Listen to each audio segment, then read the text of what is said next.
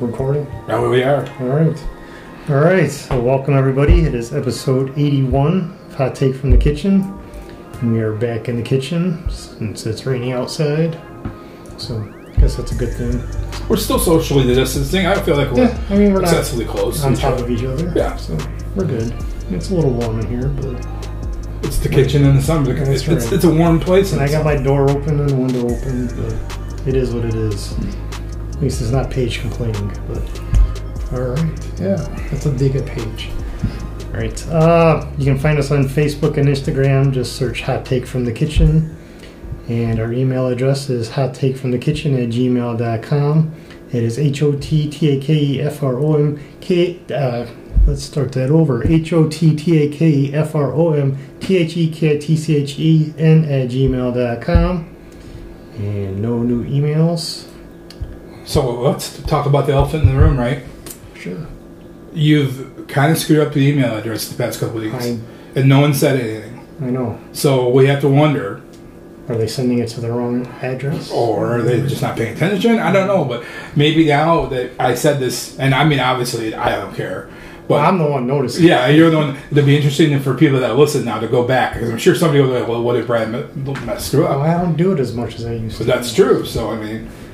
Maybe I gotta start practicing in the mirror. I don't know. But send us emails.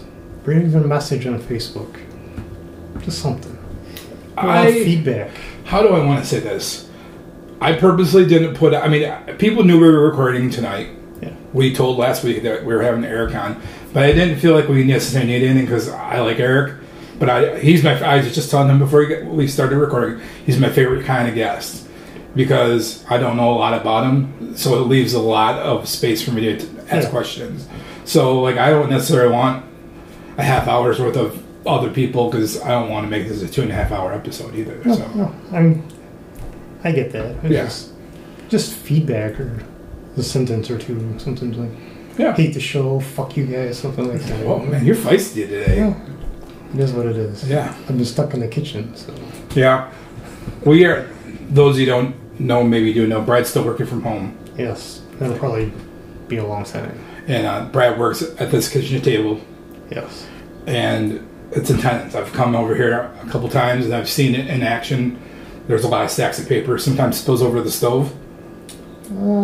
It gets there. Usually in the chair. Yeah, so, I mean, that's the accountant life. Yeah. So it's the same view for 8 hours a day. I mean, that's the nice view. You get out a window. Finally tore that house down. Yeah. And they're rebuilding it. But the house that blew up. I didn't even hear blow up. Which is kind of crazy. But I think it says a lot about your sleeping patterns. I guess. I was out that day. But. All right. I guess we can move on to hot takes. Yes. Did you have any? Well, let's talk. Why don't you announce our guest? All right, our guest tonight is Eric Ferguson, so welcome, Eric. Thank you. First-time guest, hopefully a multi-guest coming up in the future. So hopefully you'll like it. For sure. Looking forward to it. All right. Well, I only have like 2 or 3 hot takes. Well, I have 4, but... Okay, well, why don't you do yours, and then maybe ours overlap. Some of them I don't like to talk about, but... Okay, well, maybe I'm sure one of mine is then, so now we have... All right, well, the first one, I guess, sports-related. There is a noose found in Bubba Wallace's garage area yesterday before the race, or after the race. Oh, man, I was reading about this. What do you think? I think it's messed up. What I've heard... A lot of people are saying that it's planted.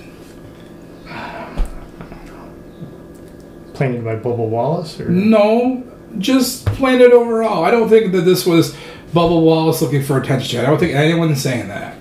But I do think that there was an opportunity. I'm not saying that this is it. I'm just telling you what I've read.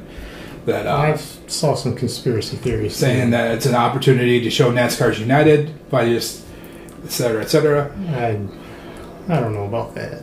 If it is, and it's messed up too. But. We need to get Tom Behrman in here because he will drop serious NASCAR knowledge. He is a huge NASCAR guy. Yeah, my understanding is that the NASCAR garage area is highly policed and recorded and documented.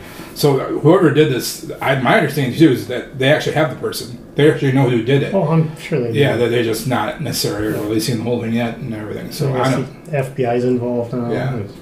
It's a crazy situation. But it's a crazy time we're living in. Yeah, yeah. You're not getting any more than that from me. No. All right. My second hot take is from last week. The Supreme Court had rulings on DACA and the LGBTQ, where you can't be fired for being gay, mm-hmm. and DACA protections are continuing. Mm-hmm. So we already know how we feel about that here. I mean, mm-hmm. It's cool. I like it. I just don't understand stuff like that. I don't either. But we look at our administration. So. But I mean. True, I'll give you the whole Trump thing, but let's be real. It took Obama to create that, and that went on long before him. So I mean, this isn't just a Trump thing. I know. Yeah, this is. I mean, don't get me wrong. I'm not a big fan of him. We all know that. But like, this goes well beyond him. It's that's like police violence. I mean, Rodney King.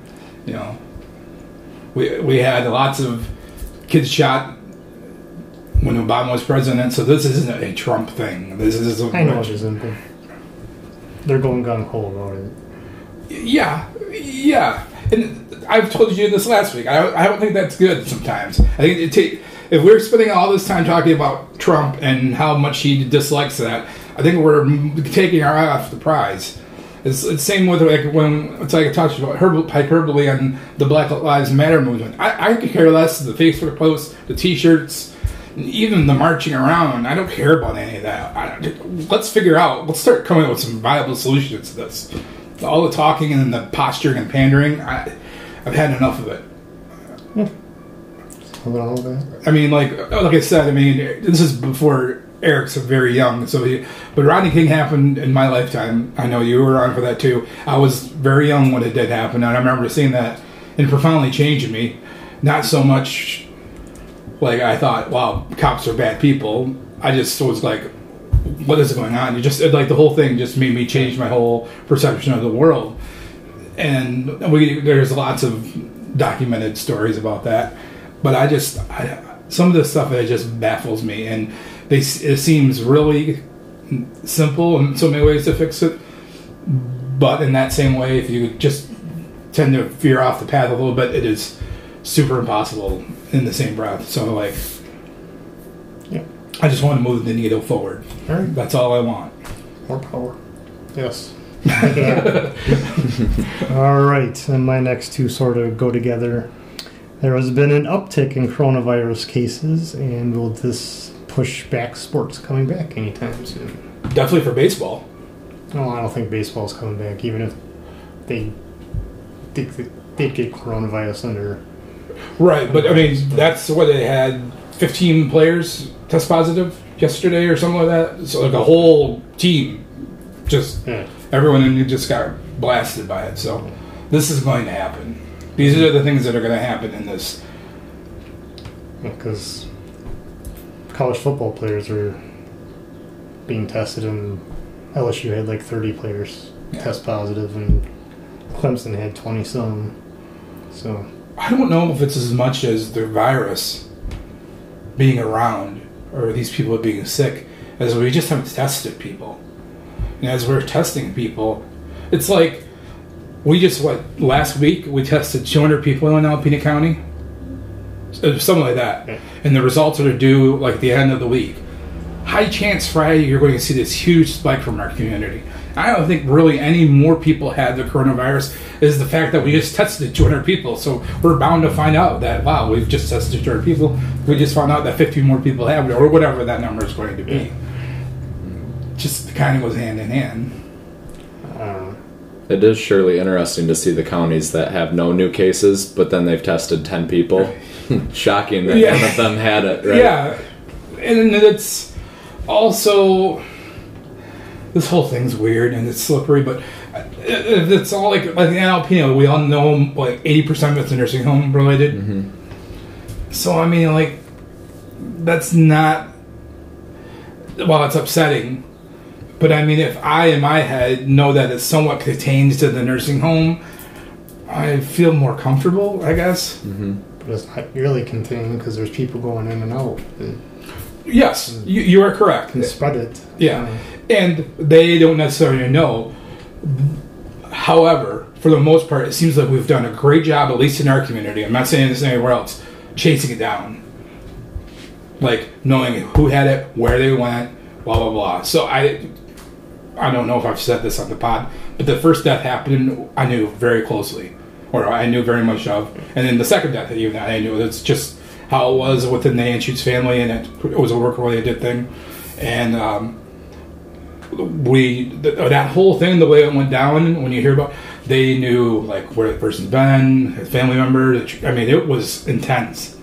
Like, the minute you even get, it's, I mean, put it this way, you definitely don't want to say you have it, because it's like, I mean, the three of us, boom, you know, like, you are locked down, Like, it's no joke, so, but that's good, too, I mean. Yeah. Overall, I was very impressed with how our community reacted to changing business conditions and just changing in everyday lives. It was kind of like the Apollo 13, right? Like, this got thrown upon us in one day, and the next day businesses were coming up with different ways to run, and everyone changed their lives very, very quickly. I could not agree more. I did find it disheartening at times how, I kept getting called a sheep throughout the past 2 months for whatever reason, or how it became very politicized. Like, me wearing my mask became me making a political statement. Mm-hmm. I don't really know how that happened, but it has, and it's still to this day. I mean, we go out for ice cream Saturday, and I was the only one in the group of our friends that had a mask on, or whatever. I mean, it doesn't matter. It's just like, I've made the decision that I'm going to wear a mask until I feel comfortable not wearing a mask. Now, once we weren't around a whole bunch of other people, I knew, like, our group of friends moved across the street to Calgon Plaza. It was pretty much just us in an area about as big as this kitchen. Took my mask off because I see Brad twice a week. Justin and I see, seems like every day. I mean, I don't, but it feels like that. And the people that were there are all people, my kids, my wife, I mean, these people I see all the time. So, I mean, if that's going to happen, it would have happened at this point with that. But some of those people that I saw roll up, I have a hard time. We've discussed this in the pod. I have a very difficult time when it's somebody I don't know, and they're being very cavalier about the whole thing. They just walk up like, I don't care about washing my hands. I don't care about wearing a mask. I just don't care, period. Those are the people that scare the shit out of me. It always has throughout this entire thing. Those are the people I'm like, right? Because what else are they doing when you don't see them, right? Yeah, exactly. So I'm just like, if you are this, and those are the people who only make me nervous. And all I just try to do is keep my space, 6 feet, and I just make sure I wash my hands afterwards. I mean, that's because that's really all I can do. I can't tell them, like, hey, you know, I'm not going to be that crazy about it, but right. Yeah, it was an interesting time for sure for, like, personal reflection and being able to take orders on something that you don't really know anything about, and you just put your trust that somebody at this health organization knows a hell of a lot more than I do about this, and they're telling me I can't run my business and I need to wear a mask. And it took a little while to trust them and go, okay, I'm going to do this. But I think once you start doing it, it becomes easier, and it's been a good exercise over the past couple of weeks. Well, this last week's been really wild to be in the state of Michigan, because obviously we were one of the last states to reopen, which a lot of resistance. I'm sure all of us know someone that wasn't happy about being so lethargic about it, whatever you want, or cautious. I mean, that's a better word. Right. But then in the last week, the numbers come out, and we're like second to last. Yeah. So then it becomes like, well, what is it? Like, and I don't know. It's a wild thing. Yeah. I'm enjoying it. Not from the point of, like, people dying. Obviously, that's tragic. But the study in society and the way people are. And Brad and I are huge Walking Dead fans. I don't know if you are. Okay. I've seen a few. Okay. Yeah. And the threat is never the zombies. The threat is people. Right. Freaking out or acting stupid or whatever. And it's very much been obvious, like, as throughout this whole thing, who you would be worried about or concerned about or raise an eye at. Yeah. I don't know. It's just. I think as far as going forward, I hope that we can get to the point where it just becomes kind of a personal responsibility. Like, if you want to wear your mask, great. If you want to keep your business closed or operate in different means, then great. And like you were saying, I don't think you should ever look down on someone else for keeping themselves safe. I mean, I think it's wild is I heard, I'm not going to say the person, but I know of somebody that owns a business, not from this community, that's from the UP. And this business, the minute they've reopened, they've only worked like 4 hours a day, Monday through Friday from like noon to 4. And they have thrived. Really? They have been gangbusters. And their whole attitude, I mean, banner months or banner weeks right now, and it hasn't slowed down. They're not changing a darn thing. Why would their whole attitude is, why would we work 9 to 9? When we were working 12 to 4 and doing double the business, or not triple, we were. And that's they're going to stick with it for the foreseeable future. Yeah. It's very interesting to see productivity and working from home. Brad, I know you maybe don't want to work from home every single day, but... I like it. Yeah, and I think a lot of people do. And I think a lot of businesses are seeing some cost savings and increased flexibility. And it'll be interesting to see how we come out of this and what the new normal is going to be. I wish... We definitely had an opportunity that I think we missed. And it was because of the way it was set up where we couldn't get to the Secretary of State. Yeah. And I think if we could have gotten to the Secretary of State earlier, whereas like we couldn't just make an appointment. Hey, Steve, I'm going to come down and look at a car. And then I meet you, and then if you want to buy it, you go ahead, and then we send the paperwork, and then, you know, like just very appointment-based. Yeah. If that would have happened, I think we'd still probably be doing that, in all honesty. But what happened was is we weren't able to get any of that until we were able to open.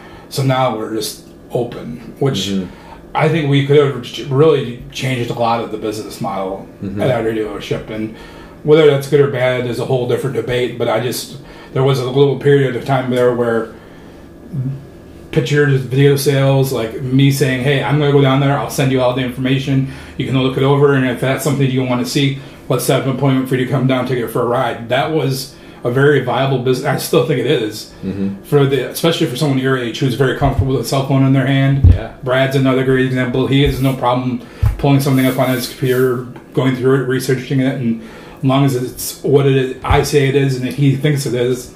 For sure. You know, it's just it's weird. It's wild to me. It is. It's crazy. And at the same time, do you have any idea when you'll be back to work? No. I really don't care. No, and you were a great example of what you just talked about. It's very obvious that you can do your job the way it's set up right now. I mean, I still have to go to the office, but most of the time I'm here, so... It's just crazy to me. Allison went back to work last week. Well, it could be 2 weeks now. I think, yeah. Yeah, 2 weeks. Well, she's on vacation this week. Okay. She was supposed to be on vacation, and they're making sure that anyone that put in for their vacation now is taking that vacation. If you said you were... You're taking it. So. Yeah. We're starting to see people come in on an appointment basis and doing really thorough cleaning before and after they come, and... for a lot of people, I think it's going to work really well to do things virtually, and we're using Zoom and WebEx and a lot of video conferencing appointments. Yeah. But for some people, they don't really care for that, and so if we can offer some appointment times and do some cleaning before and after, I think that'll work well for the next couple months, and kind of we'll see where we're at in the fall. I think you're right, it's personal basis. But I know if I was going to, set up a 401k, I'd probably do it over on the phone with you. I'm going to put 2% away. Right. If I was going to move $1 million, I'd probably want to come see you face to face. For sure. Yeah. So, I mean, it is very much a face to face, trust based business. Yeah, I think it probably depends on the transaction I'm doing. So I can definitely see how different people would react differently. For sure. Yep. Yeah. All right. Any more hot takes on your end? That's all I got. So my two hot takes. Both are community-based, like Facebook. We talked about them before you got here. It's wild what people are putting on social media right now. Yeah. So people think before you hit send. That's all I'm saying. Oh, yeah. Other people can see the stuff you post. And if you think they're not, they take screenshots, and then other people can, then people can share it with you. This goes to text messaging too. Don't think text messaging is safe, because it's not. No. It's proven again. Yeah. It's just... Yeah. Nothing's safe. This whole courtyard thing is a disaster. I know, do you familiar with what's going on with the courtyard? I'm not sure. They had an employee put some not very nice things on Facebook. Okay. And it's come back to bite him in the behind. Yeah.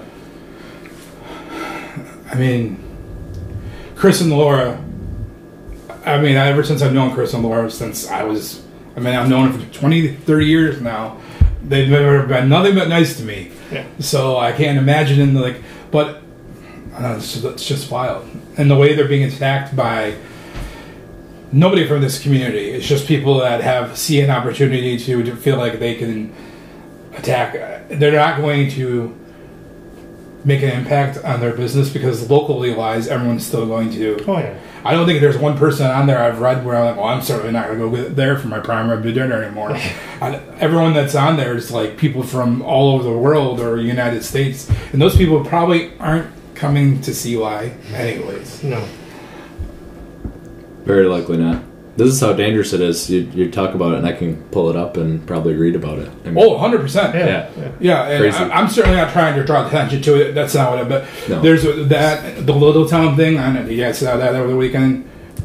Little Town. Yeah, that's another great example of a whole different mess where it's like, just, man, people gotta think. And she stood by it, too. Though. Well, the interesting thing about her is, yeah, she doubled down on it. She was kind of like... And then, whereas, like, this person with the courtyard is obviously feels bad. She's apologized. She's trying to make it right.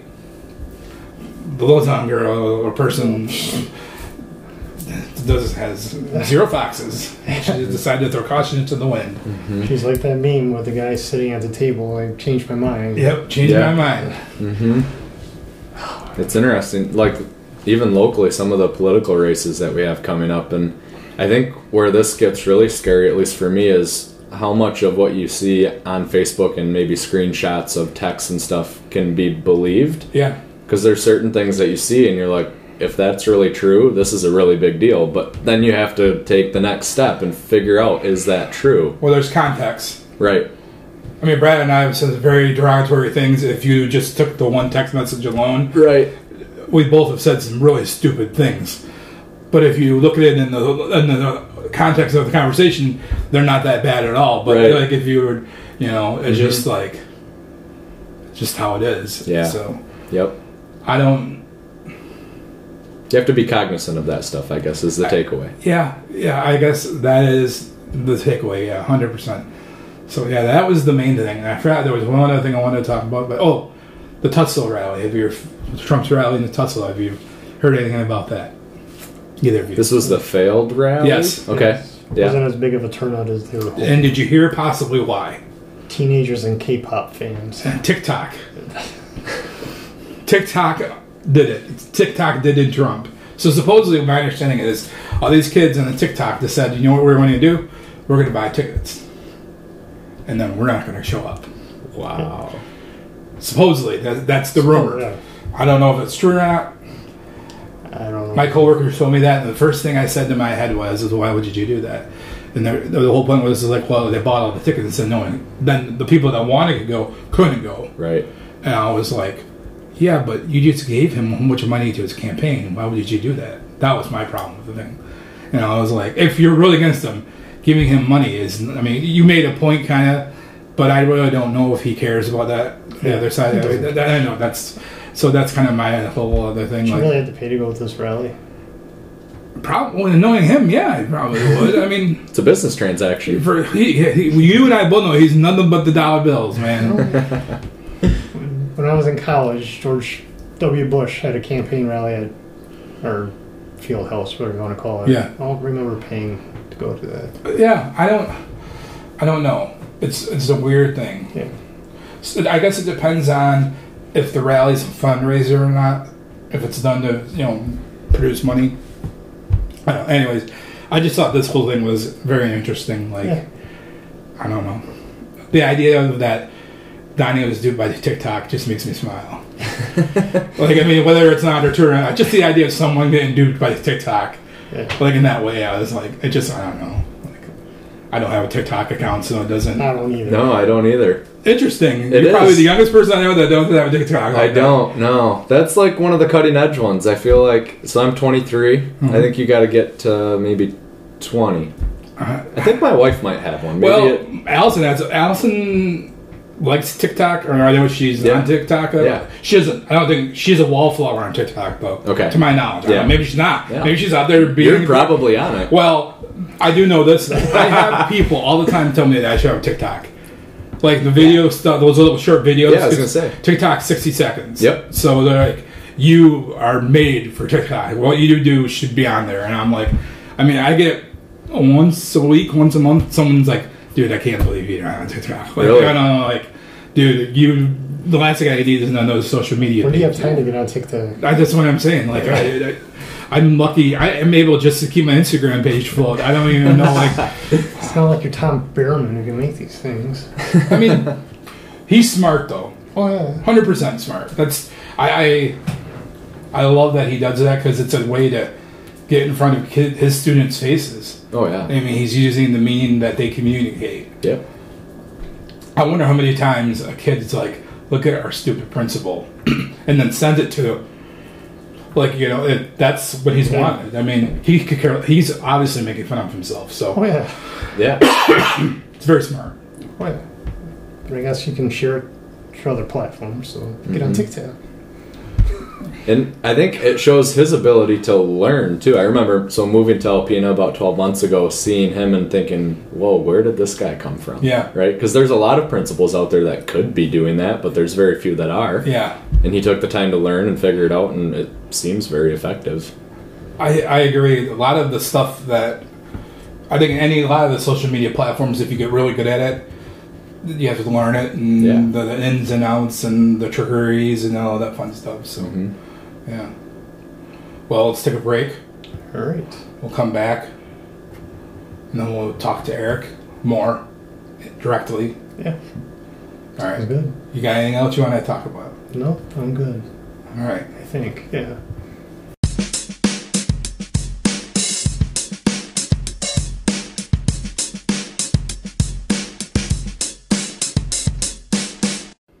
So, Eric, why don't you tell me a little bit about yourself? Yeah, so Eric Ferguson, I'm 23 years old, moved to Alpena about 12 months ago now. I run one of the local Edward Jones branches in town. So you guys just moved? We did, yeah. We moved up here 12 months ago. I meant your branch location. Let's do it. Yeah, business-wise. So, we moved offices. We were located on US 23, kind of across from where you were. Yeah, you were a neighbor of ours. Yeah, we were a neighbor. And we are now down on the end of Arbor Lane. So we got a dentist office down there and did some extensive remodeling. It's really cool. Right at the end of the cul-de-sac at the end of Arbor Lane. So, yeah, we're excited to be in the new building. The timing of it worked out to where by the time we had everything remodeled, we moved in and then coronavirus hit. So we haven't had a ton of people in, but we're really excited to show off the new office. I think I remember seeing that you guys posted, hey, we're opening our new office, and then literally the whole state shut down the next day. It was nuts, and so now we're sitting here trying to decide, do we do an open house, do we do a virtual open house, or do we just wait? And so there'll be something. We're going to have a cool open house, summer barbecue, maybe in the fall. Yeah, both, all the above. I don't think it hurts to do any of that stuff now, especially socially. I mean, like online and media, I can't wait to talk to you a little bit more about your business, because I know a lot of people that do what you do, and so no different than selling cars. It seems like kind of a competitive industry. So I'm look forward to asking you just some overall questions. I think about that. So where are you from originally? So originally I'm from Tawas, so an hour south of Alpena. I went down to Northwood University. So Steve and I share the same alma mater. I purposely wore my Northwood polo. I saw that, yeah. I have the same shirt. I didn't wear it. Yeah, that's okay. It's all right. I got a degree, too. Brad's from Northwood as well, but he claims he's originally from Saginaw Valley. He got his first degree from Saginaw Valley. No. So he's a Cardinal. Okay. Yes. Go Cards.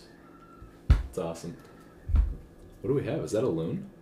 I don't know what that was. It was something from outside. Though. Yeah, we've got a... Maybe steel. It could be. No, I think it was a bird. So you went to Northwood? Yeah, we went to. I went to Northwood, got my bachelor's degree in finance and insurance, and did my MBA there as well. They had a really cool program where you could get your bachelor's degree in 3 years and use your fourth year at college to complete your MBA, and so I went through that. So I graduated with the MBA. During that time down at school, I met my now wife, Emily. Okay. So Emily Ferguson, same last name, no relation. We were set up on a blind date, so I'll keep it kind of shallow here because I don't want to burn up too much of your time. No, go ahead. This is what it's for. Yeah. So imagine a blind date where you come in, you meet the person, you have the same last name, right? So that was at Starbucks in 2016, and she was going to Saginaw Valley, so she's a Cardinal, in their education program. So we met. I was actually working for Edward Jones at the time down in Midland and completing my degree, and so Emily and I met then, finished our degrees, and moved back to her hometown, Alpena. It was great. I loved being up north. I kind of pondered the idea of moving back to Tawas, but being up north is great. I think there's an opportunity, the way this business model seems like, you're allowed to have more than one office location. Yeah, you work with people all over the place. We've got clients all over the United States, and this coronavirus thing has pushed us to become even more virtual, and we were able to do a lot of these things before, but this has kind of pushed the envelope on a lot of things. So yeah, you can work with people anywhere, and so the office location isn't a huge deal for us. It was more about where we want to raise a family and where our lifestyles fit in. Yeah, so I get ecstatic when I see someone young like you and your wife, where you guys are educated, smart, and the whole world's laid out before you. You could have gone anywhere, and you choose this out of all the places you could have gone. Stuff like that gets me freaking psyched. I get pumped off stuff like that. So, yeah. Yeah, it's exciting. I think a lot of people have asked what draws somebody back, what draws a young professional back to Alpena, and I can't give like a perfect answer to it. I think a lot of it is if they want to come back, they will. And if you really push it on them that they have to come back, maybe they won't. I don't know that really pushing it on, like, I'll say young high school graduates or even college students right now that you need to come back or you owe something to Alpena to come back here. And yeah, I don't think that's the way. No, that's definitely not the right way. But I've seen that done, and I think the right people will come back when it's ready for them. And there's a lot of value in going away to school. I mean, Alpena's not a huge city, but Tawas is a fourth of the size where I grew up. I graduated with 84 people, and so going down to Midland and Saginaw and living down there for 4 years was eye-opening, and I think it was really good. I'm really glad that Emily and I both had the chance to leave for a little while and see a bigger city and some culture and things that we likely wouldn't have seen here, and then move back. The interesting thing about where you grew up, or at least Tawas, is in the summertime it like quadruples. Oh yeah. It's much more touristy than Alpena is. It is. Well, hey, we snag everybody that's driving up 23 before they get to Alpena. It's purposeful. But no, I'm always, and the reason I know this so well is because our friend of the pod, Griffin James, who opens the basket case in the Tawas location, he's just absolutely he goes, you don't believe it. You know, we think we have tourism here.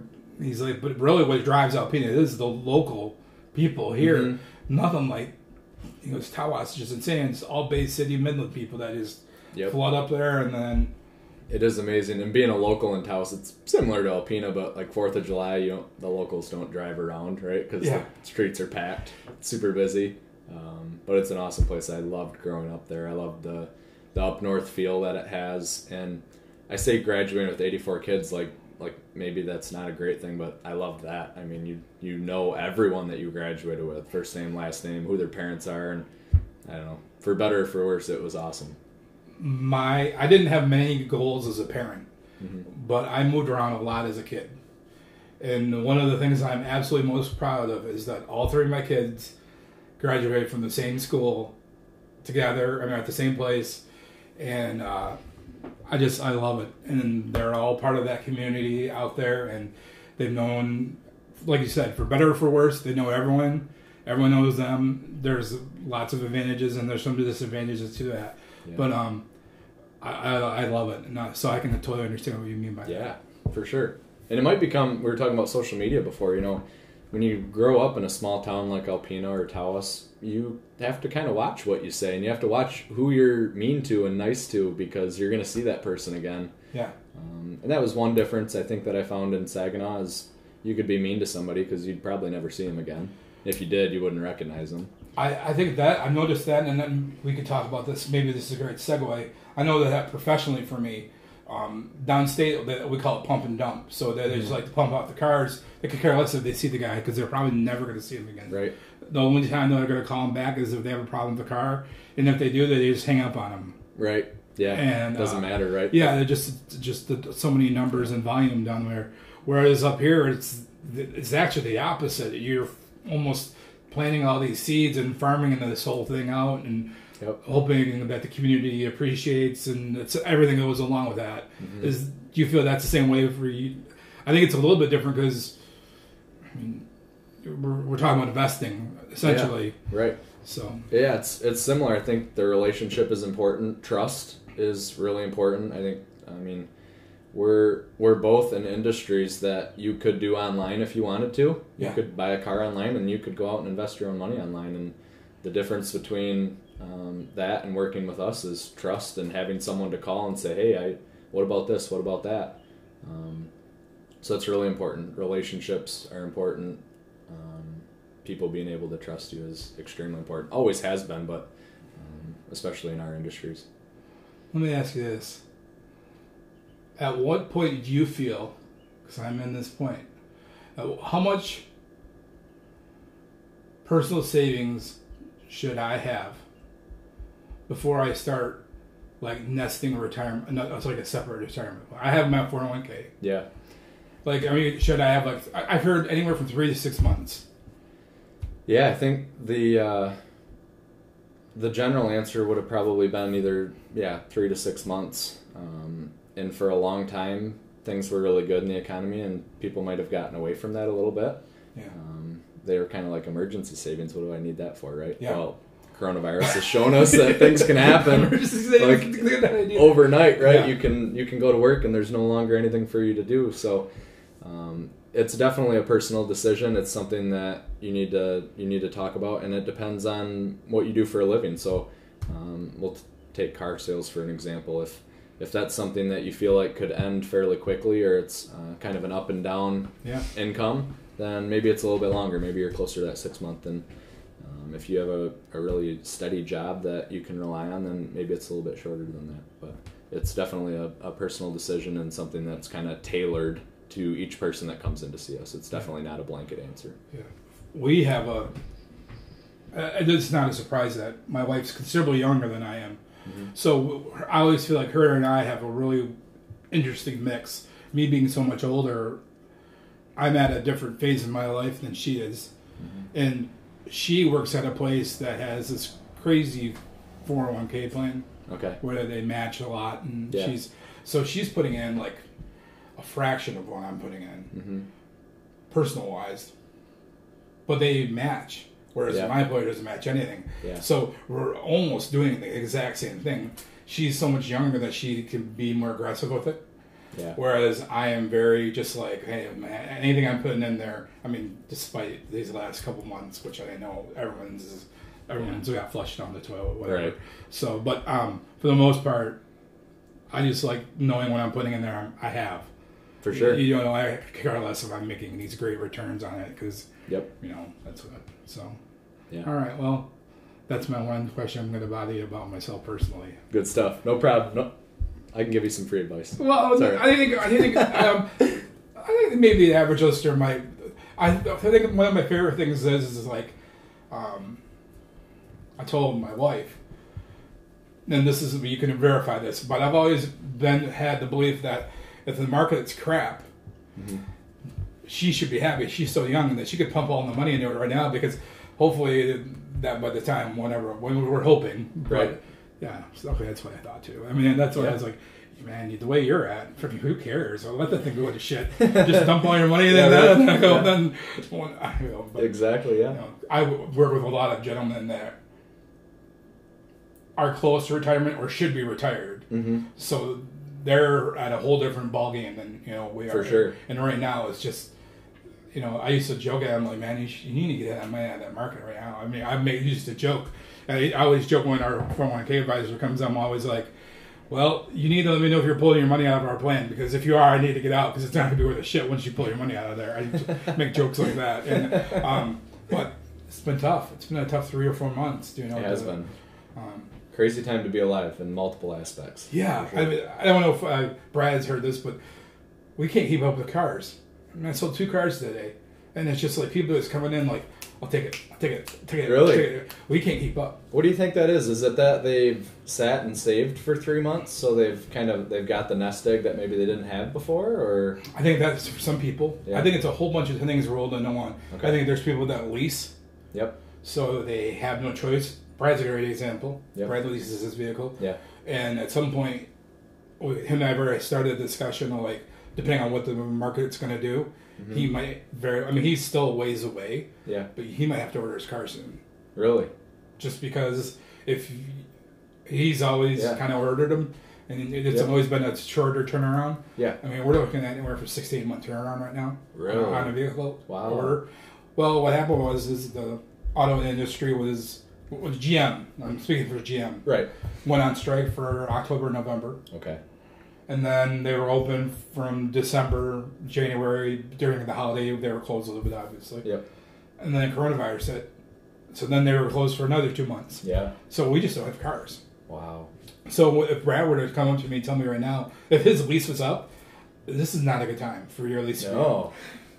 First of all, prices are about $100 more a month than they normally are. Okay. Which, if you're, you know, I always try to give Brad a good deal. And if he comes up to me and he's expecting that same great deal, and I just slide it and go, "This is it." Yeah. Like, and a lot of times you can kind of dicker with it, you know, a little bit, try to work your way around. Yeah, right. I literally tell him like, "You have to take this deal if you want to buy a car right now." Really? At least it's a General Motors vehicle. You can go right down the road there. It's the same darn problem because it's a supplier issue. It's it's not a dealership issue. So that's the first problem. So all these people that are leasing. Yep. Are having to make a move, and there's no inventory. Yeah. So that sucks. Right. I think the next thing is that people are worried. They know that the demand is shrinking. Mm-hmm. So there's people like maybe yourself. That was a bad example because I know you just got a while ago. But if you were thinking, man, really thinking about getting a car in the next 6 to 8 months, right? And they're looking at what's going on. They're like, I'm not waiting 6 to 8 months. Right. I need to buy right now. Yeah. Because who knows? 6 to 8 months. You might have 5 vehicles on your lot. Yeah. Or you just don't know what's going to happen to the economy. Mm-hmm. Like, you know, like because prices are just inflating right now. Yeah. So people are just like, I better get in on it now before it gets any worse. Okay. So all that is what's going on right now. Let me ask you this. What happened to the person whose lease ended like a month and a half ago when you guys were still closed? So GM grace period them. Okay. You weren't allowed to go over your miles, but you were allowed to... you can make another month payment and drive a vehicle. Yep. But if you're a contract, which I'm not happy about, if you were contracted 12,000 miles, you could pay the extra month, but you couldn't go over your miles, which I thought was kind of absolute BS. Yeah, it's interesting. I'm one of the guys that, like, I watch it, right? Yeah. Every week I have an app that tracks my miles and whether I'm over or under, and so I'm normally a little bit over, and my wife is, like, way under, especially she's a teacher, so they ended school early, and so her car sat around, and she racked up the miles, so now that's the car we take on trips, but I could see getting yourself in a pinch with that, for sure.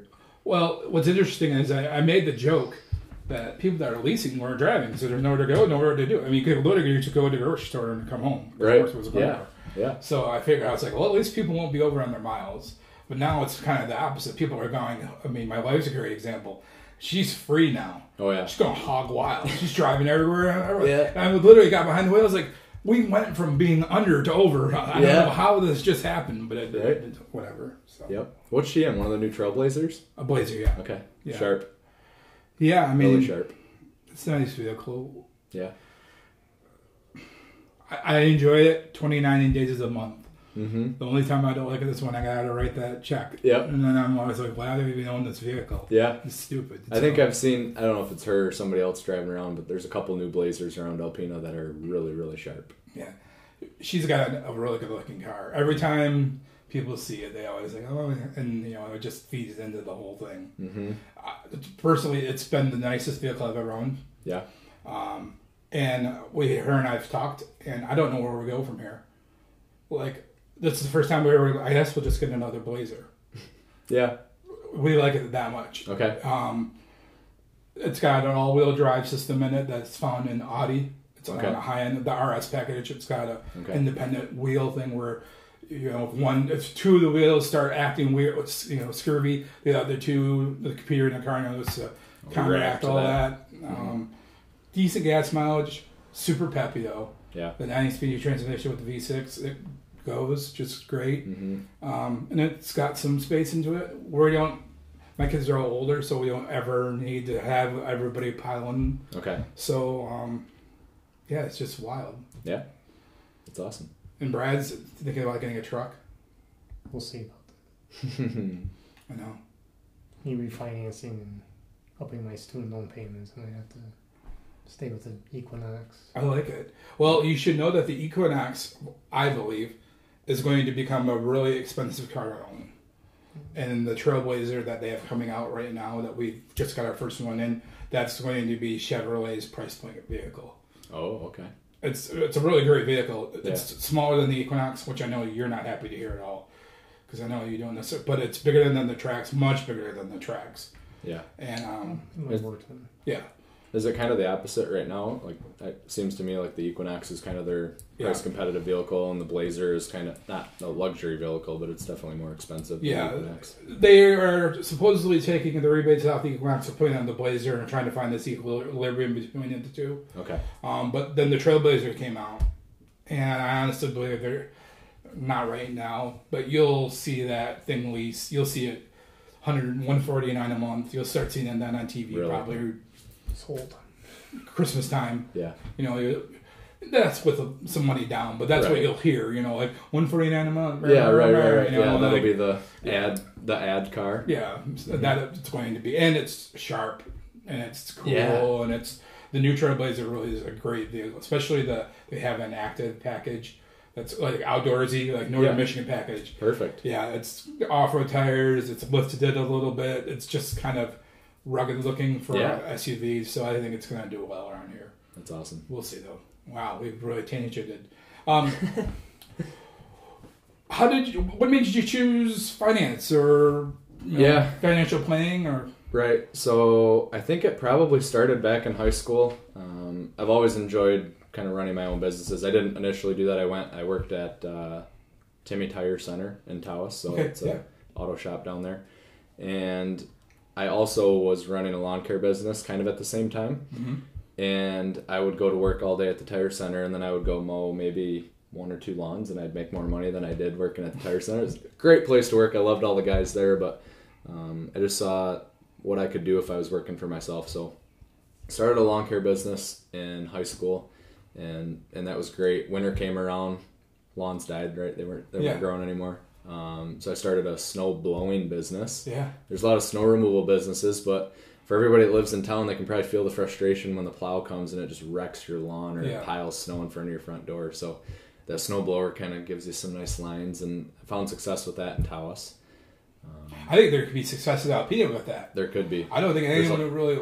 Yeah, there's a lot of houses around here that would... Oh, the guys just wanted to get the... I mean, mine's a great example. My neighbor plows me.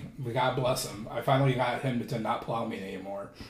On the really bad snowfalls, he'll plow me. But I'd rather lift it by hand because I have to reseed my grass every year. Yeah. Yep. And so, here I am. My grass just grew in right now.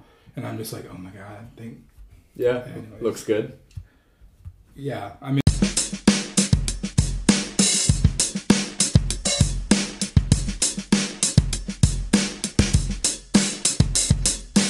What I want to talk to you now, how did simulation go? So, Northwood reference. It was awesome. We were first place right out the gate, and then last place for the next couple of years. So, I guess for people that haven't gone to Northwood, you should check it out. It's an awesome school. Simulation is the last week of the graduate program. So they divide your cohort into different teams, and each team runs the business. You're all in the same economy together. You're competing with each other. And that's the last week. And so you have to take finance and accounting and sales and management and marketing and all of these different functional areas that you've spent this last, for me, it was 12 months learning about, and put them all together and react to a change in business environment. And so it was literally, they said, you are not going to sleep much. And I was like, come on, it can't be that bad, right? Well, we didn't sleep much. I cried my second night. Yeah. I did. I remember, you can ask Allison, part of it, a large part of it was because I was running on 2 hours of sleep. Yeah. So you're just mentally worn down, you know, and you already know that this is tied into your degree. So the pressure's on, like, oh, man, of course I'm not going to fail anyway. No. I mean, they're not going to fail. But you think that in the moment. Yeah, but yeah, like, yeah. So I think to even go and explain one step further, you had a cohort your last year, I'm assuming, your master's degree. So what they do is, what Northwood does is, when you get your master's degree, it's called a cohort, your group of class or whatever, that you're all going through the same program with. So for you, it was finance, I'm assuming, finance insurance? Yeah. Well, in the MBA school, it was all the different majors. Oh, that's right. One big MBA class. So for us, we had our GM cohort. Okay. And then there's a Troy cohort. Troy cohort. So they have all these little small graduate programs that you spend a year with. Well, for me, I spent 2 years with these GM people. Okay. And you all get to know each other. You work on projects together, so you guys know your strengths and your weaknesses. You get to know what, hey, like, oh, we're doing this project, Eric's great at financials. I'm just going to have Eric do it, and then I'm going to take care of the sales stuff, and we're going to get an A. Yeah. I mean, you just learn what everyone's good at.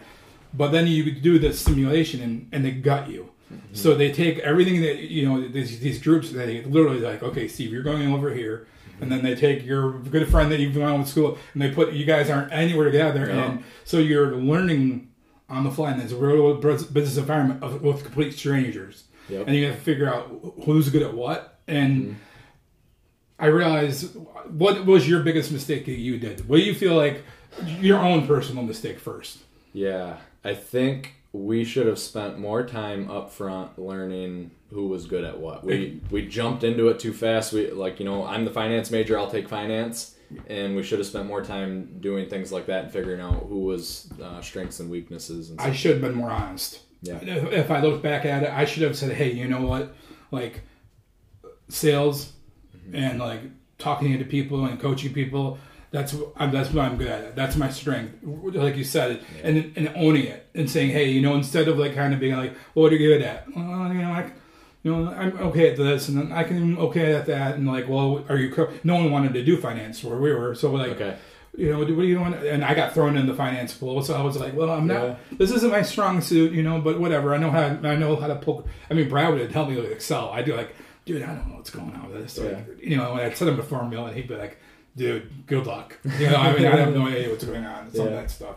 But, I agree. Because if I think if maybe one or two people would have been more honest about, hey, this is what I'm good at. This is what it would have hopefully led everyone else to say, hey, this is what I'm good. And then you could have that conversation. Yeah, for sure. And there's certain times in school where, like, maybe in the regular program, you could kind of not BS your way through it, but you could do things that you weren't good at. But this was like real life now. You get in this simulation, and you need to figure it out right now. And it's very similar to out in the business world. You don't say you're good at something that you're not good at. And if you don't know what the answer is, you go look it up. It's not like, it really wasn't. It wasn't a test. There was no like, you can't use the computer here. We had all the resources available to us, and they would put you in the simulation, and you had to run it for a week. Each day, you would make a projection to the market. And then they would close the business day, and all the businesses with their projections would all go into the simulator. Then you would wake up the next morning and see what your reaction did with what everyone else's. Yeah. And that leaderboard would have changed constantly. Well, after a while, the cream rose to the top. People started figuring out what they were doing, and but yeah, it was just wild. It was really interesting. And like pricing strategies, like you're trying to decide, all right, well, if that team's going to do $12.99, then we're going to do $12.98. And it's really interesting to see how all of that stuff works. And working with, like you said, a new group of people almost on a 24-hour basis for 5 days in a row, you make some really fast friends, and that was another cool takeaway. Yeah. Yeah, some of the people there I still talk to. I didn't know, like, everybody in my cohort, I don't know how yours, it sounds like you had a little bit different, but there was only, when I started, there was 12 of us, and we graduated at 11, so we lost one person. Yeah. And that person we only lost because he had a baby, and he just couldn't do it all between the baby, his job, and trying to do grad school. Yeah, that's a lot. But those people I still talk to. Some of those people I talk to every day still. Yeah. I mean, it's just wild to me how close I've gotten. I mean, I was with them for 2 years. Right. You know, because I was doing a part-time. I often wonder, you and I kind of went through the same program, but we did it in completely different ways. Mm-hmm. That 1 year, that had to be super intense. It was cool, and I guess I didn't really know. It didn't feel intense at the time because I'd just come out of doing the bachelor's degree in 3 years. So as far as, like, dedication to school and time in the classroom, it was pretty similar. So we went every day. Class was from 9 to noon, and then basically you had the afternoon to do homework and work on presentations and things like that. But it was really cool. I'm a huge champion of Northwood. I think they're very specialized in what they do. There's not a whole lot of other schools that have that same flavor to them. Mm-hmm. So I love Northwood for everything that they do. I thoroughly enjoy their project-based learning. Yeah. I think that was a key to what they figured out and what they did well. Yep. And bringing in professors that have actually done what they're teaching, I mean, there's no replacement for that.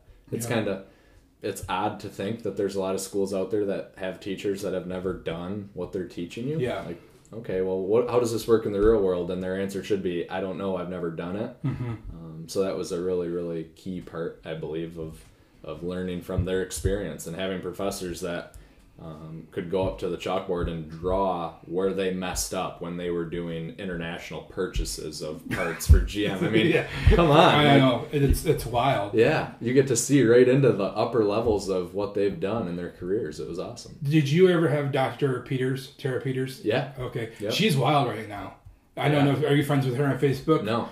You should go find her. Really? She's setting the world on fire right now.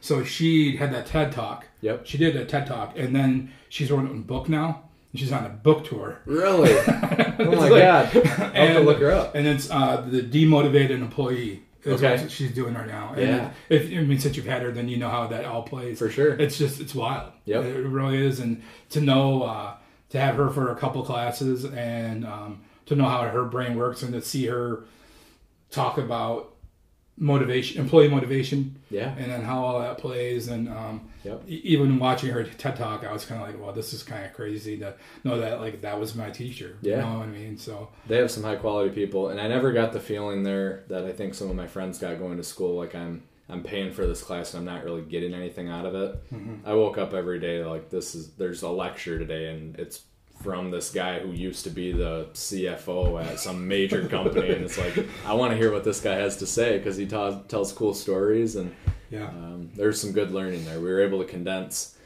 what probably would have taken me a lifetime to learn into 12 months, and there's no replacement for that. I can't believe that you did that program in 12 months. I mean, I lost my mind trying to do it in 2.5 years, and just wow! Like I said, I just wanted to tip my hat to you because that whole bit. So great. All right. Well, I think I touched on everything I wanted to talk to you about. I got a little bit annoyed how you got to Alpena. We talked about how involved you are in the community. Yeah. And then, of course, our Northwood ties that we all three of us. It's awesome. Sure. All three of us have, and then I guess we're gonna do a top five next. Sounds good.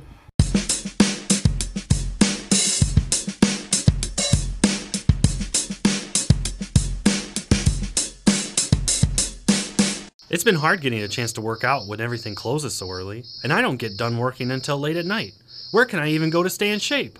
Zen 24-Hour Fitness Center is the place you seek. Whoa, where's that at? It's located at US 23 South in Alpena, across from Kiff Miller's Produce and the Lutz Plaza. Wow, thanks, God. Anytime, bro. Zen 24-Hour Fitness Center. For more information, find us on Facebook or call 884-4397. Zen, find peace in your busy life and get a workout when you want it. Brad and I made a decision from here on forward, for the most part, not permanent. I mean, we're fluid. We don't want to seem we're that way. Don't lock yourself in. Yeah, we're not. But we really enjoyed the draft format. Okay. So we decided we're going to do the draft format from now on. Yeah. So I need to get, again, I too need to have something to record what other people are saying. I don't know if this is cheating, but I brought a list because I knew that you guys were going to steal some of mine, and 100%. I needed to have something to fall back on. Yeah. All right. So I'm ready. Hurry up. All right. I guess we're going to do our top five. Mm-hmm. And our top five is our top five things to do in Northeast Michigan. So, and we'll start it off with Eric. Sounds good. So, top five, and so we're starting with one, I'm assuming. Well, yeah, you want your first round pick. Yeah. The most important thing. Round. Yeah. Because you don't want to lose it. Because somebody else is going to steal it if I don't pick it. Yeah. Right? I'm scared Brad's going to take mine. No, I'll leave it for you. Okay. So, Northeast Michigan activity, most of mine center around the outdoors, but I've got to believe, at least in the past 12 months, it has been hiking with my wife and dog outside. All the views, Brad, like you're sharing stuff online, the pictures. I mean, we've got some views in Northeast Michigan that you could travel around the world and not see. It's amazing. And it's not far away. We spent the last weekend, well, I'll stop there. I got another one. Yeah, I hear you. All right, that's a good one. I'm just going to go with running. You can run all kinds of places in Northeast Michigan. Oh, yeah. And like you said, take in the beautiful views. Yep. The sunrises we have are just... I appreciate you letting me have number one. Yeah, no problem. Thank you. So my number one's taking pictures. I know you knew that, so... You know, it's the first thing I wrote down. Yeah. I appreciate that. But, I mean, yeah. So, I mean, obviously, everyone figured it out. You just talked about Adam Brad, what he's been doing in the morning. It's absolutely amazing. Crazy. Phenomenal, so... Both of you. Do you regret buying that camera? No. Hell no. Well, I don't think we really ever talked about it on the pod. It was always something we always had in private. Yeah. But that was a really big decision for you to part with that money. Yeah. I mean, I just did it. I thought about it for a while. Yeah, I mean, you really, Rick was taking my picture. I don't know why, but then I just like, hey, fuck it, don't buy the camera. Yeah. I bought it. Right there at the loft. Yeah. Yeah. Yeah. It was awesome. And you going through this whole thing has been absolute one of my highlights of my morning. So, I mean, I know sometimes you don't necessarily post right away in the morning, but... I usually do it around 7 o'clock. Yeah, and then I usually get up at 7 and use the restroom, and then usually when I'm in the restroom there, I scroll on Instagram, first thing I look at to see what you posted, so... It's interesting which pictures are more popular than others. Yes. Mm-hmm. So... Photography is an interesting thing because Steve, all of us get to benefit based off of the work that you've done. And I don't know if these pictures go through like some editing or what it is, but my God, when you look at them, that brings inspiration to a day. Yeah. I think what's interesting is that I'm sure it's happened to you. There's been things that you absolutely fall in love with where you're like really proud of the shot. Like, I freaking love this shot. Yeah. And you post it and no one likes it. And you're just like, what in the world is going on here? This is amazing. What's wrong with you people? Right. And then you literally will post something that you think is the dumbest thing in the world. And they go crazy. Yeah, and they go crazy over it. And you still just can't figure it out. And like, the public's fickle is what I'm trying to say. But yeah, I mean. Well, they don't know the story behind the picture. Yeah, that's part of it. You're right. But it's just funny. I mean, people are a sucker for...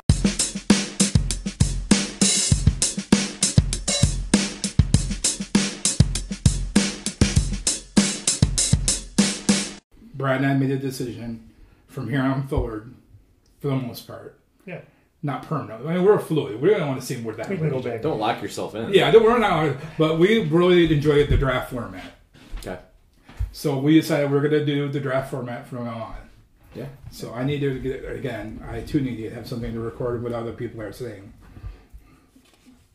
I don't know if this is cheating, but I brought a list because I knew that you guys were going to steal some of mine, and I 100%. Needed to have something to fall back on.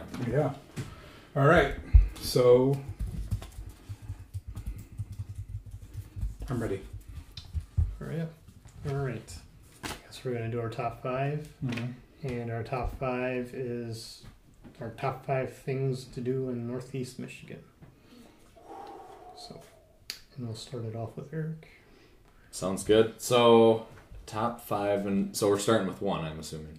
Well, yeah, you want your first round pick. Yeah. The most important thing. Round. Yeah. Because you don't want to lose it. Because somebody else is going to steal it if I don't pick it. Yeah. Right? I'm scared Brad's going to take mine. No, I'll leave it for you. Okay. So, Northeast Michigan activity, most of mine center around the outdoors, but I've got to believe, at least in the past 12 months, it has been hiking with my wife and dog outside. All the views, Brad, like you're sharing stuff online, the pictures. I mean, we've got some views in Northeast Michigan that you could travel around the world and not see. It's amazing. And it's not far away. We spent the last weekend, well, I'll stop there. I got another one. Oh, yeah, I hear you. All right, that's a good one. I'm just going to go with running.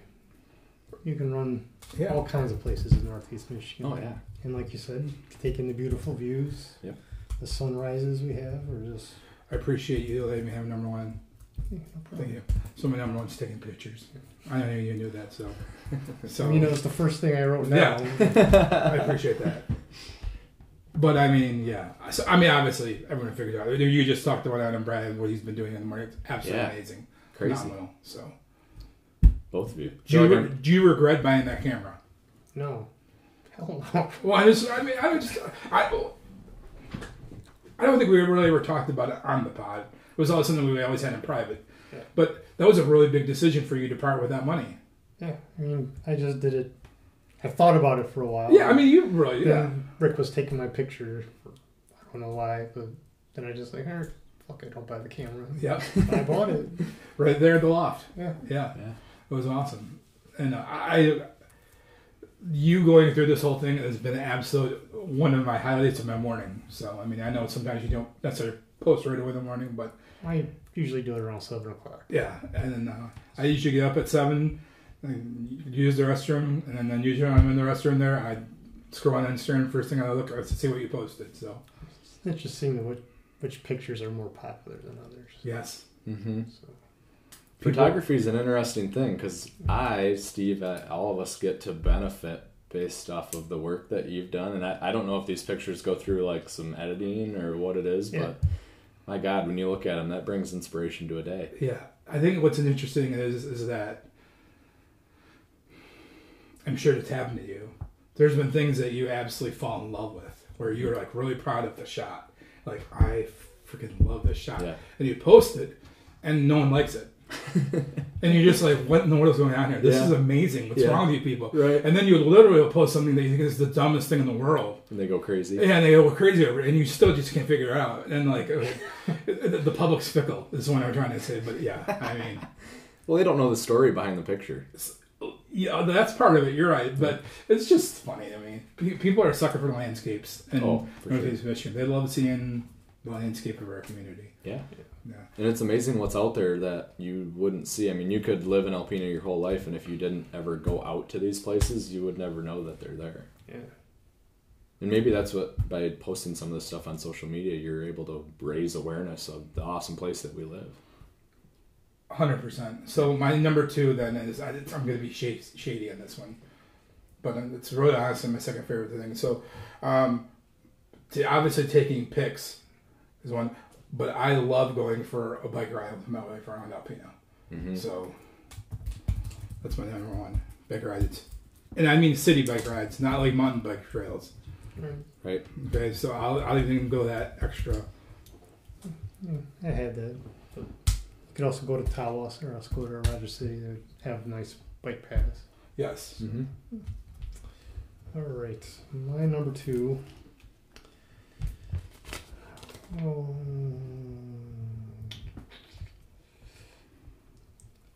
take a tour of the River Road Byway in Oscoda.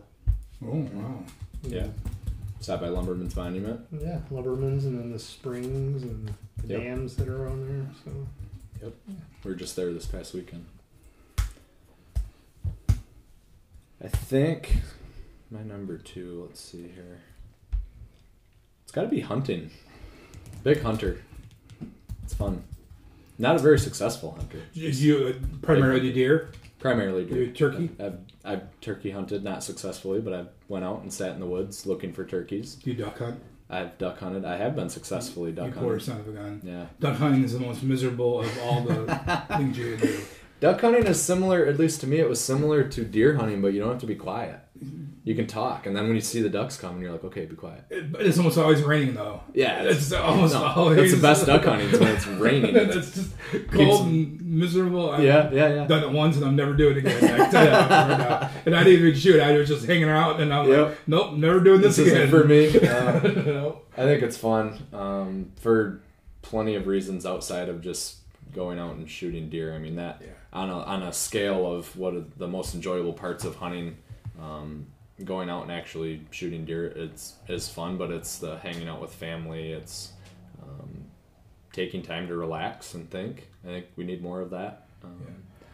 If I had more time in my life, I think I would love to bow hunt. Yeah. The whole idea of like creating a spot and getting it ready for for September, and that early hunt and bow hunting. I hate being cold. Like, I hate the cold. So, I have no desire to sit out there in December. You got to come out and hunt with us, man. We've got insulated blinds. We've got heaters.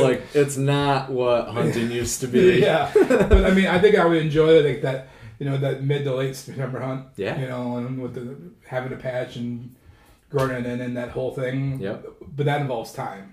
It does. Like, you need to start planning now. We did it last month. Yeah, so that's just not going to be me right at this point in my life. So. There's some prep to be a successful hunter, but kind of along to my point, I mean, being an unsuccessful hunter is still fun. Yeah. I mean, there's more times than not that we walk away with a deer, but hey, go out and sit in the woods, climb a tree and enjoy the day. Yeah, especially if you have a camp with family. Yeah. Like you said, that's super cool. So. Yeah, it's awesome. Yeah. Number 3 for you. We snake back around. All right, so I'm going to cross off hunting here. Number 3, so it's a fall activity. Probably, and I'm just going off currently, it's got to be sailing. So on Wednesday nights, we meet down at the harbor here in Alpena, and we do sailboat racing. So it's been fun. It's not something that I've done for very long. I did a few races last year, and I'm planning on doing all of the races this year, but that's something that I think is somewhat specialized to Alpena's got a great bay for it. Tawas had a really good bay for it, but it's fun. It's exciting. I think it's something that a lot of people haven't done, and they should come try it out. Didn't even know what was happening. Yeah. You could come down and shoot some sweet pictures. We've got sails that are as big as your house. Well, I've often wanted to time that right, because I was taking my drone and just... Yeah. Wednesday nights, 6 o'clock. I like it. It won't be this week, but maybe even down the road here. All right. My number 3 is going to Kanabi's in the fall. Ooh. Good one. Well, look at you with your little boss-ass move. Yeah. How do you like that? It's good. Yeah. Got to get some apples and donuts. Yeah. Cookies. I love fall, and I think Kanabi's could be my highlight. Yeah. We had a really good run this year. Yeah. You know, I mean, when I say we, I meant you know what I mean. So, and I like how that's doesn't seem like it's going anywhere. If you know what I mean, it just seems like as long as COVID doesn't get out of hand, we're totally going to do it again. Mm-hmm. You know what I mean? So it'll be interesting to see. I know where. I mean, that place can get packed. I don't know how you would place that. I don't know. They've got an awesome restaurant there. I gotta say, speak of a business that's doing a great job, the stuff that they've done. Well, that's absolutely terrifying because they make hay for 6 weeks. Oh yeah. So they're not let's just make do with 50% capacity. No. Yeah, they're at 150 for 6 weeks. 150 for 6 weeks, and that keeps the lights on for the rest of the year. Yep. So you hope because man, you'd hate to see. You're right. Yeah. It's amazing the whole experience there, and you hate to see that get screwed up. See it grow since I first started going to where it is now. It's crazy. Yeah. I've only seen it for the last 4 years. Really, when I met Emily down at school, we'd come up, and that was one of the fall activities we did when we were dating. And the strides that they've made since then are just amazing. It's so cool. Yeah, it's awesome. So my number 3 thing, if you want to make me pick a spot, I will. But I will tell you my third favorite thing is to sit somewhere and have a drink with friends. Mm-hmm. Ideally bourbon. But it can be a beer. So if you want to make it at Austin Brothers on their patio, that's fine. If you want to make it at the yacht club.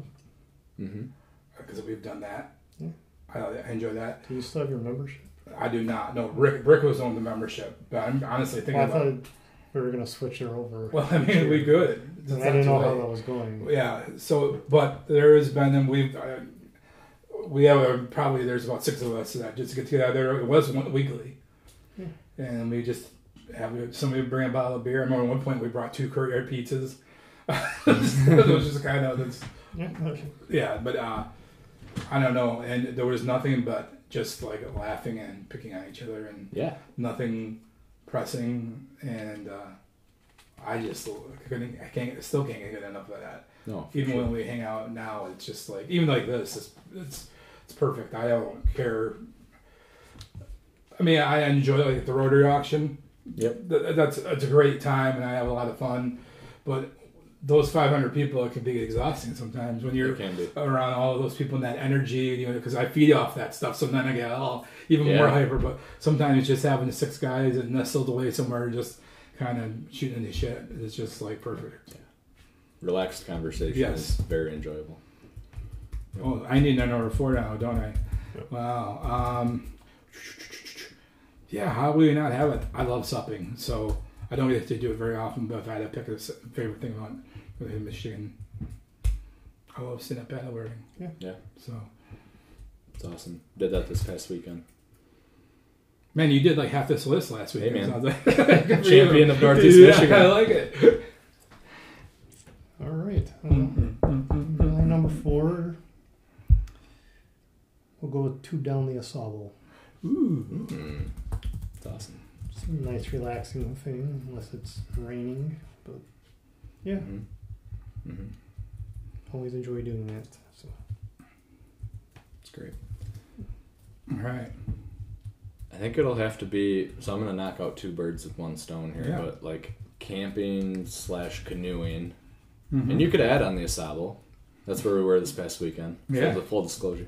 And we just started doing this. It was like our Emily and I's first camping trip together. We camped when I was younger with my family and went down to school and got busy and didn't really have time to camp, and so now we're coming up and we have the time to go spend 2 or 3 days. And I've got to say, if you've never been camping, even if it's been a while, like it was for me, time slows way down when you're in the middle of the woods with no cell phone connection, yeah. And you're in a tent. Did you camp tent or camper tent? It was in a tent, but it was in the back of my truck. Okay. So it was called a truck tent. They're pretty cool. Yeah. Brother-in-law has one, and so we ordered one for this trip, and it was pretty sweet. Air mattress blows up in the back of the truck, and there's a tent that fits your truck, and so it was cool. Cooked 3 meals over the fire every day, and God, we ate really good. We planned out the meals. We went with 5 other couples down on the Au Sable and Foot Pond, and it was awesome. That's a great time. We do that or did. I don't know what we were doing. I don't either.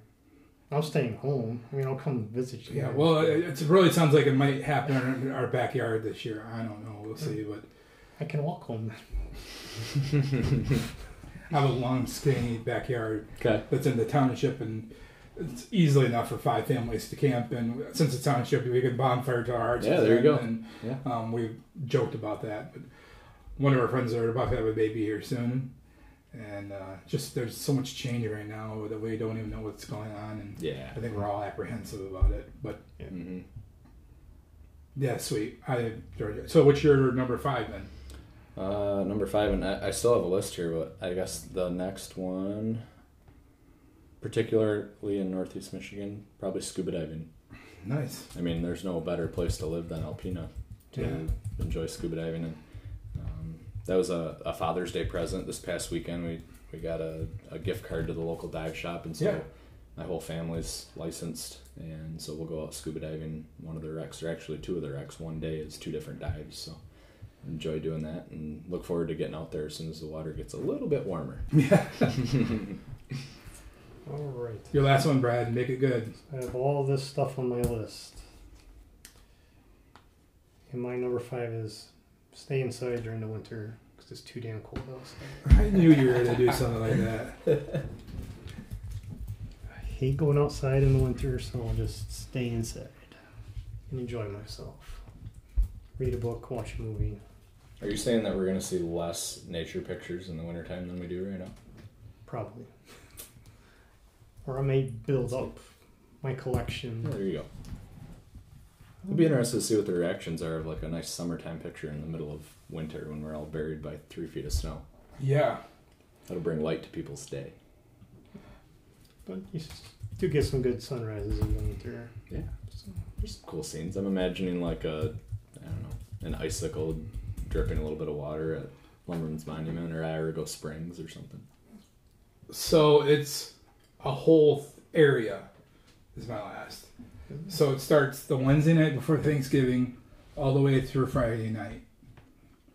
I don't really go out anymore on Wednesday night, but the idea of having friends and family in town and meeting up, which we have done privately, I thoroughly enjoy. And then, of course, Thanksgiving Day, Lions, food, but then the Christmas parade.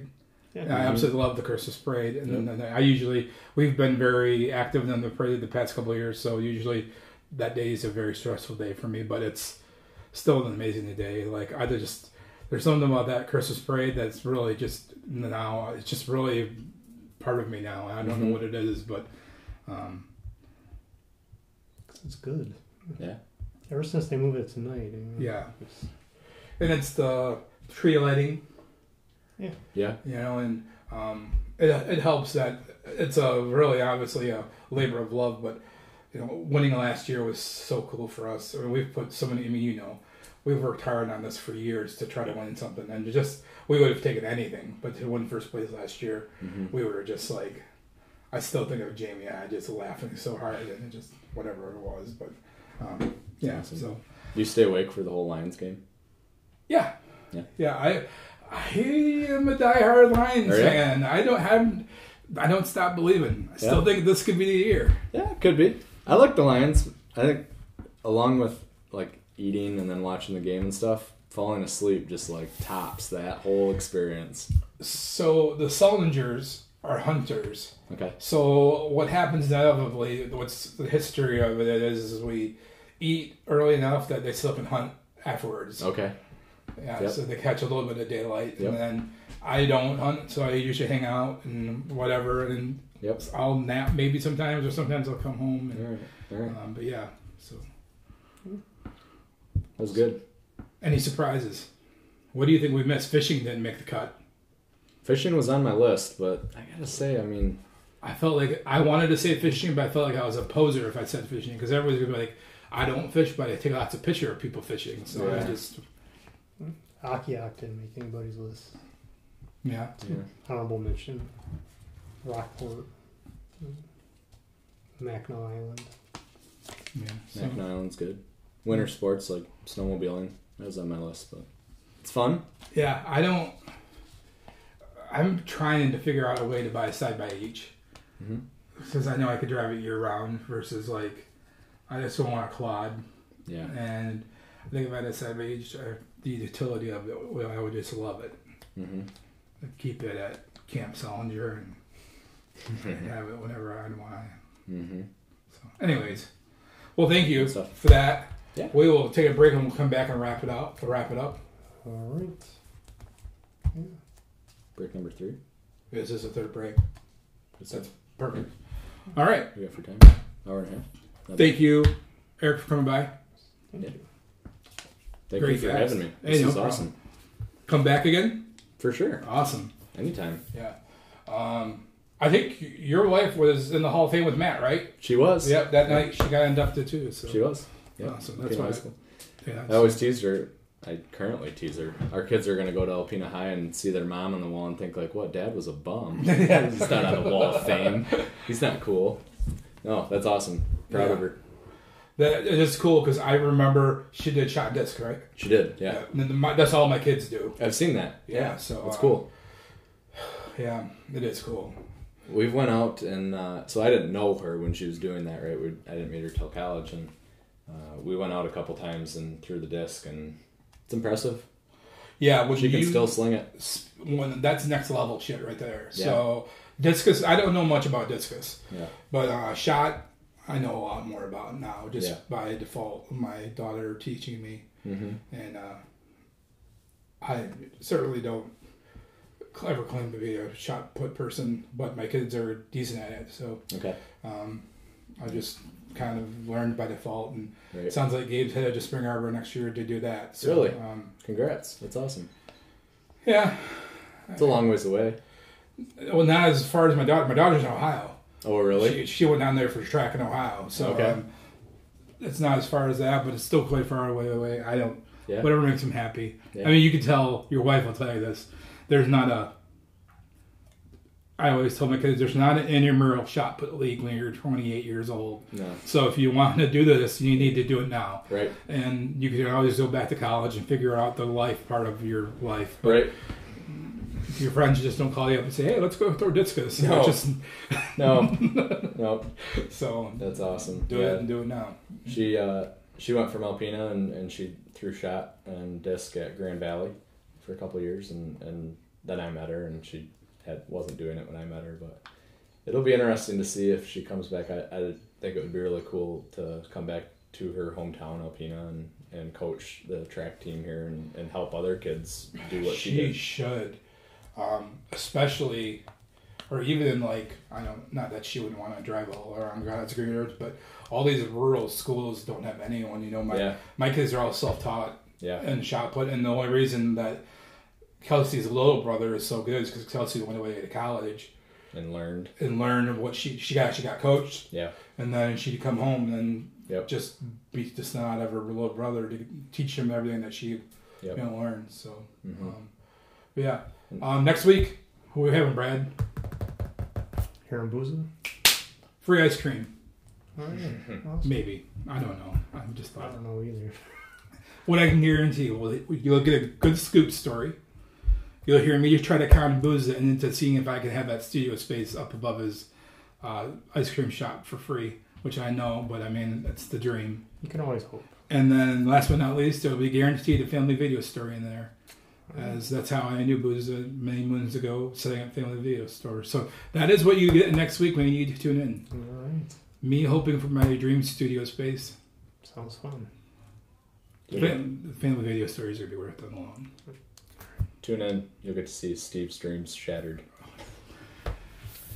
Yeah. I mean, I just don't have the $700 a month. That would be cool. Emily and I talked when we moved back to town about getting an apartment downtown. Yeah. I don't know, when else in your life are you going to live in a small apartment downtown? Yeah. Limited parking. And... Well, Alex and I we kind of keep holding out. You know that Alpena power area where they're going to build that supposed condo? Yeah. We keep holding out that someone's going to build that. And we just kind of keep waiting. We don't need 30 acres. Right. That's not how we are. I don't even need to have to mow my lawn or shovel the snow. I'd be perfectly fine not having that. Yeah, we could have lived in an apartment. Yeah, but it'd have to be a big apartment, like a condo. We would be very comfortable doing that. Yeah, but, it'd be cool. I just need $30 million to build it, and I could just set it up. There you go. Wife works for a credit union. Yeah. Sure they can loan you some money. The problem is as our financial advisor tells us, is that you could build it, but there's not enough income in that building to support it. Especially now with cost of materials, it's just... Building is expensive. Yeah. So you... Yep. I mean, it'd take 50 years for you to get your money out of that. I think nobody wants to wait that long. No. Just keep selling pictures online. You'll get there. I know. That starts this week. What a mess. I'm not ready for that. No? I'm not. It's moving faster than I anticipated. That's not the law's fault. It's just mine. I'm not. Pictures is always second in my life. Like selling cars is first. Right. And family and then friends and then pictures. That's just how it is. And I'm always like... Yeah. Like the pod. I should be working on the pictures, but I'm going to come to do this podcast. I mean, that's just how it is. I don't care. That's cool. Yeah. Done enough on those pictures. Yeah. Well, no, the pictures are ready. It's just I need to come up with a price point. I need to have the copies ready and get them printed and all that. Yeah. Because they need to be done off Thursday. Mm-hmm. Yeah, see, there you go. Feeling pressure. Yeah, so, all right. Well, I'm sure Justin will cut you some slack. I have one already done. I just need to go over the other one, so it'll be all right. Well, thank you very much, Eric. Yeah, thank you. I appreciate it. This is awesome. trying to think when would be a good time to have you come back. You let me know. I'll be around. I'm not going anywhere. I like it. Well, definitely soon, though. We'll have to have you come back in the fall. Yeah. I'd like to have you back, and maybe you could bring my wife with you. We can get some... That'd be fun. Yeah. It'd be really fun. Some stuff on her end, too. I know she was a hell of an athlete. So. She was. Yeah, so. I'd like to hear her perspective on some of the things we've talked about. I mean, interesting to have two perspectives on this. We have had couples on here before, and we've had the stories of how they met. Yeah, and it's a little different. They match, but it's just interesting. I always enjoy it because, like, you know, how does one person view it, and then the other. Yeah, we all have our own lens for sure. Know, so perspective is key. Yeah. So all right. Well, thank you very much. Talk to you guys soon. See you.